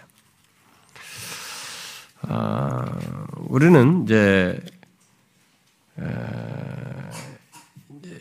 이런 부분, 이, 이, 이, 이, 이런 내용에서 볼 때, 어, 회심을 자꾸 오해한다는 거죠. 바리새인 같이 이렇게 모험생이고 상대적으로 이렇게 타락 했다고 내놓은 죄인이잖아요. 죄인이라고 하는 여인으로 이렇게 말을 했으니까 죄인 하면은 내놓은 죄인은 세리 아니면 창기 뭐 이런 식으로 그때 당시에는 인식이 됐었기 때문에 내놓은 죄인. 그러니까 이렇게 내놓은 죄인들은 이렇게 극적으로 이렇게 해야만 이런 사람이나 이런 극적인 체험이 필요하고 성령 자기가 죄인이라는 깊은 자각이 필요하고 그래서 어, 회개를 해야 되는 이렇게 생각하면 안 된다는 거예요. 아무리 모범생처럼 자란 바리새인 같은 사람이라도 당연히 회개를 해야 된다는 거예요. 죄, 자기가 죄인인 걸 알고. 그러니까 내가 모태 신앙을 알아서 부모 밑에서 참 모범적으로 어려서부터 잘 자랐다 할지라도 내가 얼마나 죄인인지. 그 이, 나는 여기서 어떻게 벗어나야 되는 이런 것에 대한 자각이 성령에 의해서 당연히 있어야 된다는 거죠. 그것 없으면 아니라는 거예요. 그런 차원에서 이 구원의 회심 과정에 성령 역사가 있어야 된다는 것을 이제 청교도들이나 뭐 로이드 존스 그 전통에 따른 로이드 존스는 굉장히 중요시했던 거죠. 그래서 로준스 목사가 이 어, 누가 보면 7장의 그런 그 말씀을과 관련해서 이런 얘기를 했어요. 어, 아까 그런 모태 신앙 사람들의 문제와 연결해서 그, 그, 그 성경 구절을 인용하면서 이 얘기를 했습니다. 제가 좀 읽어드릴게요. 아, 우리가 흔히 이제 잘못 이해하는 것을 잘 지적했는데요. 우리 주님께서 말씀하시기를 많은 죄가 사해졌다 이는 저의 사랑함이 많음이라 사함을 받은 일이 적은 자는 적게 사랑하느니라고 하였습니다. 이 말씀에 대한 거짓된 해석은 이러합니다.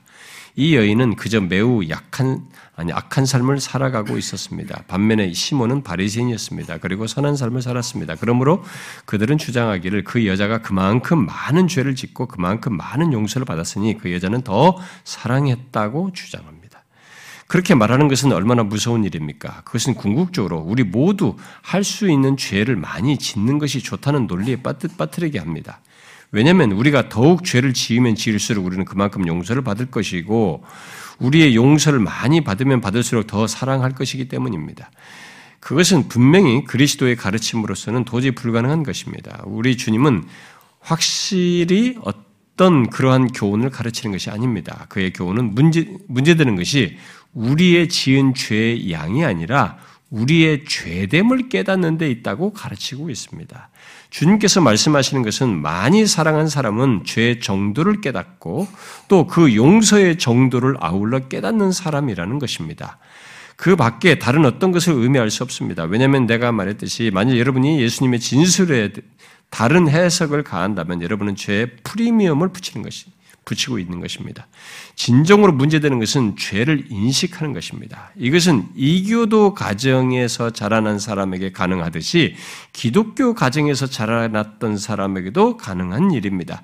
이 점은 매우 중대한 요점입니다. 저는 바로 이런 문제로 매우 고통당하는 한 부인을 알고 있습니다. 저는 그런 사람을 많이 알고 있습니다. 우리 중에도 그런 사람들 그런 말 하는 사람이 있는데요. 그, 그 케이스입니다. 그 여자는 전에 술 주정뱅이였던 어떤 교인들이 주목할 만한 기쁨을 누리고 있는 것처럼 보이는 것을 관찰했습니다. 그들은 극적인 회심, 그들의 삶에 있어서 큰 변화를 체험했습니다. 이 착한 부인은 때때로 그처럼 기쁨을 가져오는 이러한 놀라운 회심의 체험을 가질 수 있기 위해서 옛날에 무서운 술꾼이었으면 하고 바랄 때가 있다고 말했습니다. 거기에 속임수가 있는 것이 분명합니다. 복음은 결코 죄에 대한 촉진제가 아닙니다. 그리고 우리들로 하여금 은혜를 더하게 하기 위해서 계속해서 죄를 짓자고 말하도록 인도하지 않습니다. 우리는 이미 어, 아니 그러한 교훈은 사도가 우리로 믿게 하려는 것과는 정반대입니다. 여러분, 예, 여러분 죄를 자백하고 회개할 때도 어, 뭐 모범생으로 착하게 자는 사람이나 이게 막 많이 타락한 사람이나 이 회개할 때 성령께서 회개하게 할 때 여러분 성령께서 이 두 사람을 회개하게 할 때 죄를 자각하게 하면서 율법으로 비춰서 회개할 때 어떤 식으로 회개하게 한다고 생각하십니까? 여기 죄를 많이 지었으니까 여기는 더 많이 지은 것에 대한 이런 것으로 인해서 여기와는 성질이 다르게 이 죄에 대한 자각을 하게 한다고 생각하십니까? 한번 잘 생각해 보세요. 어, 이것은 우리가 죄 자백하는 문제와도 연관되어 있습니다. 여러분이 죄를 자백한다라고 할 때, 어, 우리가 죄를 지은 것, 마음과 생각으로 지은 죄를 여러분 다 나열할 수 있습니까? 어떻습니까? 다 나열합니까? 못하지 않습니까, 우리가? 죄를 자백하는 것은 주가 우리가 인식상에서 하나님께서 비추신 것에 성령께서 깨닫게 하신 것에 따라서 우리가 자각된 것들을 가지고 그것으로 인해서 얘기를 할 때 항목을 나열하는 게 아니라 뭐라고 우리가 하나님 앞에 자백하면서 회개합니까? 내가 이렇게 하나님 앞에 죄를 지었습니다. 내가 하나님 앞에 이런 죄됨, 나의 죄됨을 얘기하는 거 아닙니까? 그렇잖아요. 여러분, 우리 회개는 그런 것입니다. 성령께서는 그걸 가지고 얘기하는 것이거든요. 근데 이 죄의 양을 가지고 얘기하면 나는 상대적으로 이 사람보다 그럴 필요가 없다고 생각하는 거예요, 사람들이. 좀 착하게 지내고 모험적인 사람은 저렇게 타락한 사람처럼 내가 그럴 필요가 없다라고 생각. 그런 생각을 하는 거죠. 그건 아닌 거죠. 근데 성령께서는 바로 그 일을 하는 것이죠. 그러니까 성령의 진정한 역사는 그런 거예요. 하나님을 의식하는 거죠. 그래서 자기가 하나님 앞에서 얼마나 죄된지를 보는 거죠. 그걸 애통해 하는 것이죠. 그리고 또 어, 로이존스 목사가 어, 믿는 가정에서 자란 자녀들에게 있을 수 있는 그런 신앙주의를 경계하면서 어, 얘기를 합니다. 그들에게도 신앙주의에 따라서 이런 것이 성령의 역사가 무시되면 안 된다는 거죠. 이렇게 얘기했어요. 신앙주의, 신앙주의란 단순히 주 예수 그리스도는 하나님의 아들이요. 그가 우리의 죄를 위해 죽었다고 하는 것을 믿는다고 말하기만 하면 된다는 것입니다. 이것은 기독교 가정에서 또는 기독교 분위기 가운데서 자라난 모든 사람들이 부딪히는 특별한 위험입니다. 그들은 이 교훈을 듣습니다. 그런 다음에 미리 준비된 어느 집회에 오라는 초청을 받을 수 있습니다. 그 집회에는 어떤 사람들이 나와서 그렇게 믿는다고 말할 준비가 되어 있는 사람들이 있습니다. 우리가 한동안도 그랬잖아요. 여기서 예수 믿기 전에 일어나시고 나오세요. 이렇게 했잖아요. 우리가 그런 초청을 많이 했었죠. 그 자리에서 일어나서 거기서 예수 믿겠다고 고백하면 그 나를 따라서 하면 그걸 예수 믿는 것으로 어, 단정짓는 이런 것을 했죠. 예, 그런 얘기하는 것입니다. 그 집회에 극도의 감정적인 요소가 있을 수 있습니다. 항상 있습니다. 그 자리에서는 극도의 감정적인 요소가 있을 수 있어요.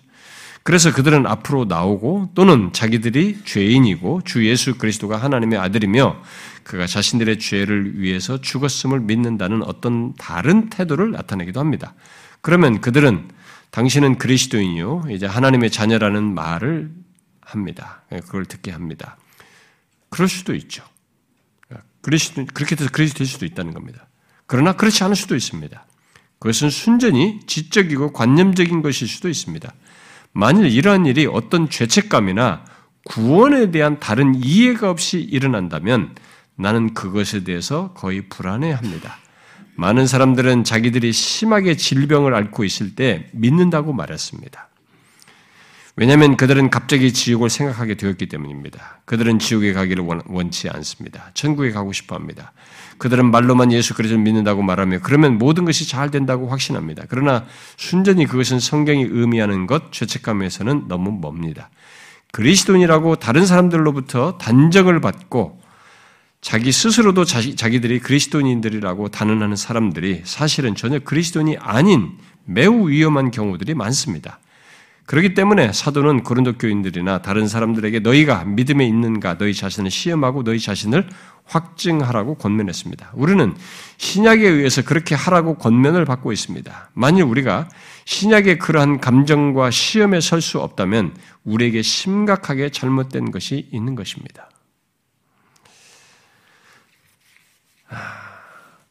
그러니까 이런 믿음주의를 가짐으로써 성령께서 하시는 그런 역사, 죄를 율법으로 비춰 죄를 자각하는 이런 것들을 건너뛰는 그리고 내가 구원받았다고 생각하는 이런 일이 가져서는 안 된다는 거죠.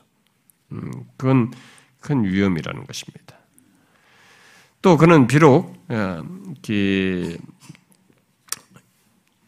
종의 영을 성령으로 해석하긴 하지만은 성령께서 우리들 안에 역사하시는 것과 관련해서 우리에게 좀 또 이런 덧붙여서 어, 이런 얘기도 했어요. 어, 진리의 영이요, 성결의 영이신 성령께서는 언제나 죄의식과 죄책감을 산출합니다. 성령께서 하시는 일은 우리들에게 하나님을 밝혀 보여주는 것입니다. 하나님의 거룩을 보여주시고 동시에 율법 속에 언제나 영, 어, 영성이 있음을 보여줍니다. 또 그는 우리들에게 주 예수 그리스도가 하나님의 아들이요 구세주이심을 밝혀 주십니다. 또 하나님의 거룩 때문에 그의 율법에 의해서 밝혀진 거룩 때문에 우리 자신의 죄와 불완전함 때문에 구세주가 필요함을 보여주 말합니다. 그래서 우리로 죄를 깨닫게 할 때 성령께서는 필연적으로 이런 일들을 알려줍니다. 성령은 우리의 어떤 회심과 관련된 이런 역사 속에서 정직하게 반응하도록 합니다. 우리가 있는 내가 지금까지 살아오기 전까지 어떤 사람이었고 어떤 상태였는지 그리고 나에게 가장 이런 조건에 나에게 가장 필요한 대상이 누구인지 어디로 가야 되는지를 예수 그리스도 하나님 안에서만 답이 있다는 것을 정확하게 보여줘요. 그렇기 때문에 이런 성령의 역사가 없이 이것을 건너뛰고 어, 어떤 양자의 영을 받은 사람 나는 하나님의 아들이다 자녀다 이렇게 건너뛰는 것은 경계해야 된다는 거예요. 어, 물론 이제 이런 얘기를 할 때 어떤 성령에 의한 그런 경험을 획일적으로 말할 수는 없습니다. 어, 그런 경험과 정서적인 요소에는 분명히 정도 차이가 있습니다. 어떤 사람은 이런 그들이 말하는 두려움으로 설명하는 성령의 자각 속에서 있게 되는 죄의 자각 속에서 우리가 비통해하거나 애통해하는 이런 것이 굉장히 격렬한 사람이 있고 어떤 사람은 어, 그 정도는 아닌데 이 사람의 기질과 거기에 맞게끔 그것이 너무 고통스러워하는 이런 일이 있어요. 그러니까 그런 것은 획일적으로 말할 수 없습니다. 어떤 그런데 어, 떤 사람들은 존 번연의 그, 그 책이 있죠. 음, 제목이 생각나네요. 뭐, Abounding Grace인데 예. 그, 그 거기에 이 사람의 그런 에, 어, 회심의 경험 얘기가 나오지 않습니까? 근데 이 사람이 막 수개월 동안에 깊은 고뇌에 빠지거든요. 막 몸이 상할 정도 고뇌하거든요. 진짜. 근데 그런 내용을 이게 전형으로 제시해요. 이렇게 해야만 이게 진짜라는 게. 그러니까 극단의 회심론자들이 그런 걸 잘 인용하거든요. 그건 잘못하는 겁니다. 전혀 그렇지 않아. 이런, 이런 부분의 정서, 정도의 차이는 사람마다 다 다를 수 있어요. 예, 그래서 실제로 이 로이드 존스 목사가 그걸 지적을 합니다. 어리석게도 어떤 사람들은 존 번연과 같은 고뇌의 체험을 하지 못하면 그는 진정으로 죄에 대한 깨달음을 갖지 못했다고 한다. 물론 그것은 순전한 넌센스입니다. 왜냐하면 그것은 감정의 깊이 정도에 지나치게 강조점을 두고 있기 때문에 이 감정의 어떤 깊이 이것에 초점을 두고 있는 것이죠. 그러면서 진정한 회심에는 언제나 자기 속에 있는 죄의 무서움을 어느 정도 깨닫는 것이 있고 우리가 죄에 대해서 노예이며 그것을 노예이다는 것은 어느 정도 깨닫고 동시에 그것에서 구원받고 싶은 욕망이 있다라고 말을 합니다. 왜냐하면 성령께서 그런 역사를 하시기 때문에 그러면서 그가 마지막으로 이렇게 말해요. 아, 기독교 가정에서 자라났다고 자라났다는 사실이 그런 반응에 있어서 조금도 차이를 가져오지는 않는다래. 이런 그 성령에 의한 이런 죄의 자각과 이런 자기가 불가능한 죄에서 스스로 해결할 수 있는 이런 것에 대한 자각이 기독교 가정이 태어났다고 그래서 없어야 된다. 나는 뭐 계속 그렇게 잘하고 모험생이니까 없어도 된다. 이건 아니라는 거예요. 아무리 모험적으로 자랐어도 그건 성령 역사에 의해서 있어야 된다는 거예요. 그렇잖아요. 여러분 자기가 계속 모태신을 잘 잘했는데 한 번도 자기가 얼마나 어떤 사람인지 죄가 자기가 율법에 비춰서 내가 얼마나 죄인인지 그래도 정말 나는 부패하고 타락한 인간인데 정말 여기서 근데 스스로 이게 죄를 해결할 수 없다는 거예요. 그래서 내가 어떻게 하면 좋을까? 하나님 앞에 심판주 대신 하나님 앞에 내가 어떻게 하면 좋을까? 그래서 예수 그리스도를 바라보고 하나님을 향하게 되는 이런 것이 성령에서 비침이 없다면 아무리 교회를 잘 다니고 모험생이라도 이 사람이 진짜 회심한 사람이겠냐 이게 그런 조건에 그런 조건에서 나는 하나님의 아들이야 나는 자녀야 나는 구원받았어 이렇게 말하는 것이 과연 성경적이냐 이거죠 아니라는 거죠 여러분은 어떻습니까 이 부분에 있어서 여러분들은 이런 성령의 역사를 아십니까 자신의 이 회심 과정을 회심에 있어서 예, 여러분들이 정말 예수 믿는 과정에서 분명히 이런 것이 있는지를 한번 보십시오. 예, 이런 내용은 본문의 종의 영과 상관없이 성령의 역사 속에서 우리 모두에게 어, 경험될 수 있는 내용을 말하는 것입니다. 어, 하나님의 자녀인 것을 어, 확신케 하는 그 양자 영을 받기 이전에 먼저 율법으로 우리의 실상을 보게 하고 죄를 깨닫게 하고 그리스도께로 향하게 하는 이런 성령의 역사는 누구에게나 참된 신자가 되는 과정에 있어서 누구에게나 있어야 돼요. 있어야 됩니다. 그, 그렇게 있게 되어서 이제 성령을 받은 사람에게 자기가 하나님의 아들인 것을 알게 된 어, 자녀인 것을 알게 된 그 사람은 그래서 이 성령의 역사를 따라서 처음에 자기가 회심할 때도 그렇게 비추이고 자기 이끌었던 그 성령이 여전히 회심하고 하나님의 아들 된 나에게 있어서도 성령께서 동일하게 죄를 죄라고.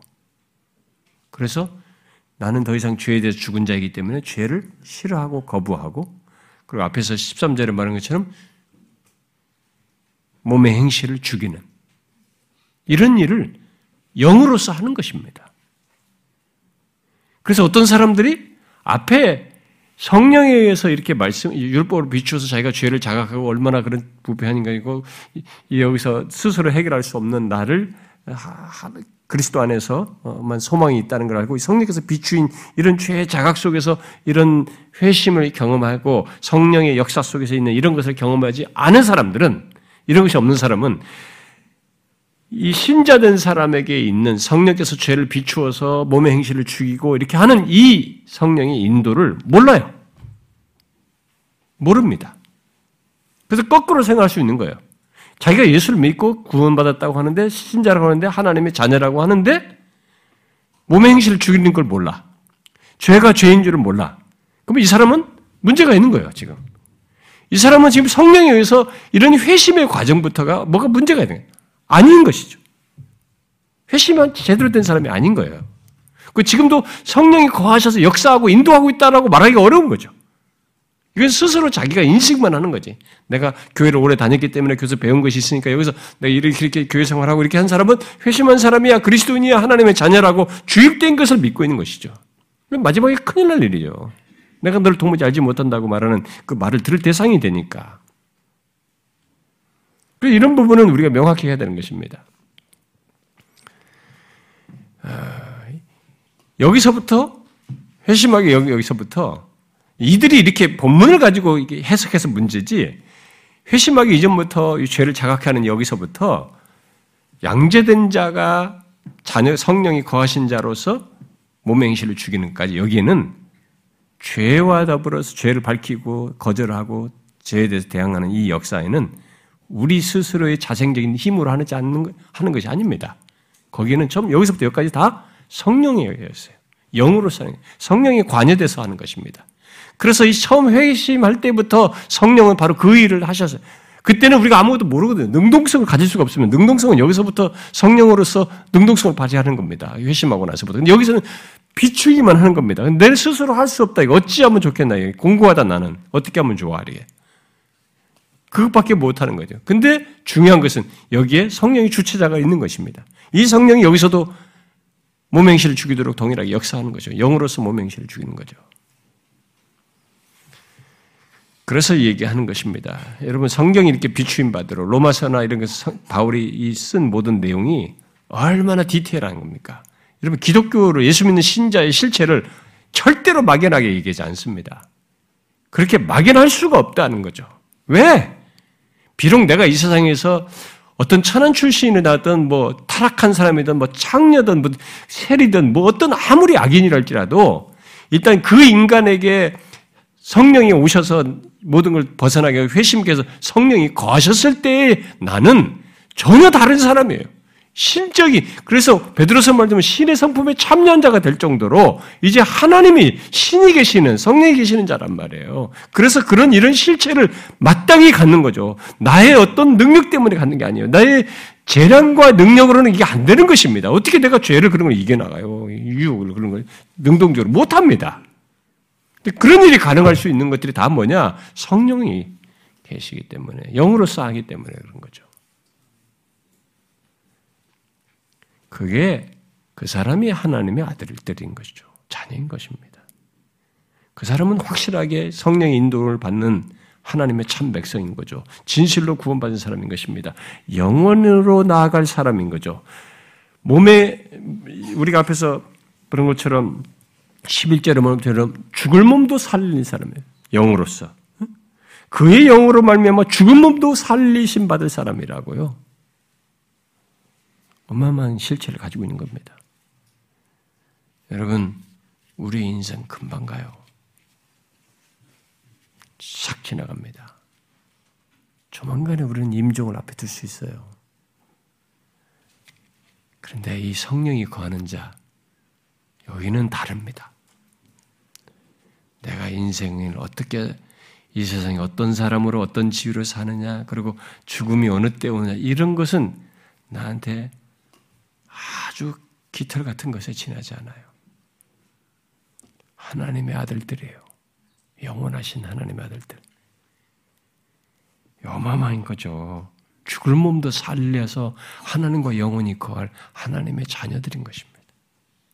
굉장한 실체를 가지고 있는 거예요. 지금부터 그걸 가지고 있는 거예요. 성령이 가는 사람은 보증으로서 가지고 있는 거죠.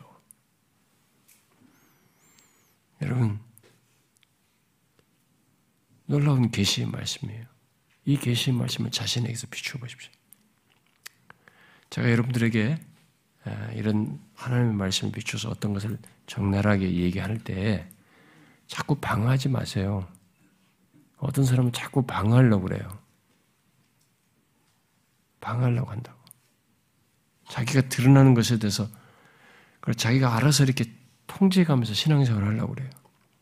여러분, 성령은 주님을 믿는 데 있어서도 자유케 하는 영으로서 역사하세요. 그러면 내가 이렇게 제한한다는 것은 성령을 제한하는 거예요. 성령을 거스르는 거예요.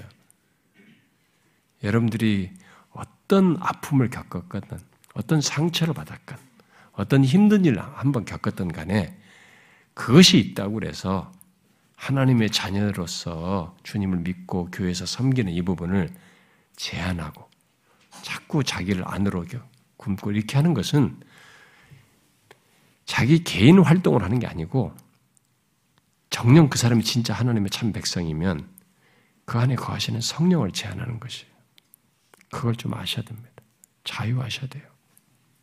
다시 일어나고, 다시 회복하고, 다시 회개하고 돌이켜서 자유케 하시는 성령을 따라서 기꺼이 그의 감동과 이끄심을 따라서 주님을 사랑하고 섬기고 그런 동기로서 신앙생활을 해야 되는 거죠. 어떻습니까? 여러분 모두가 그러기 바랍니다. 기도합시다.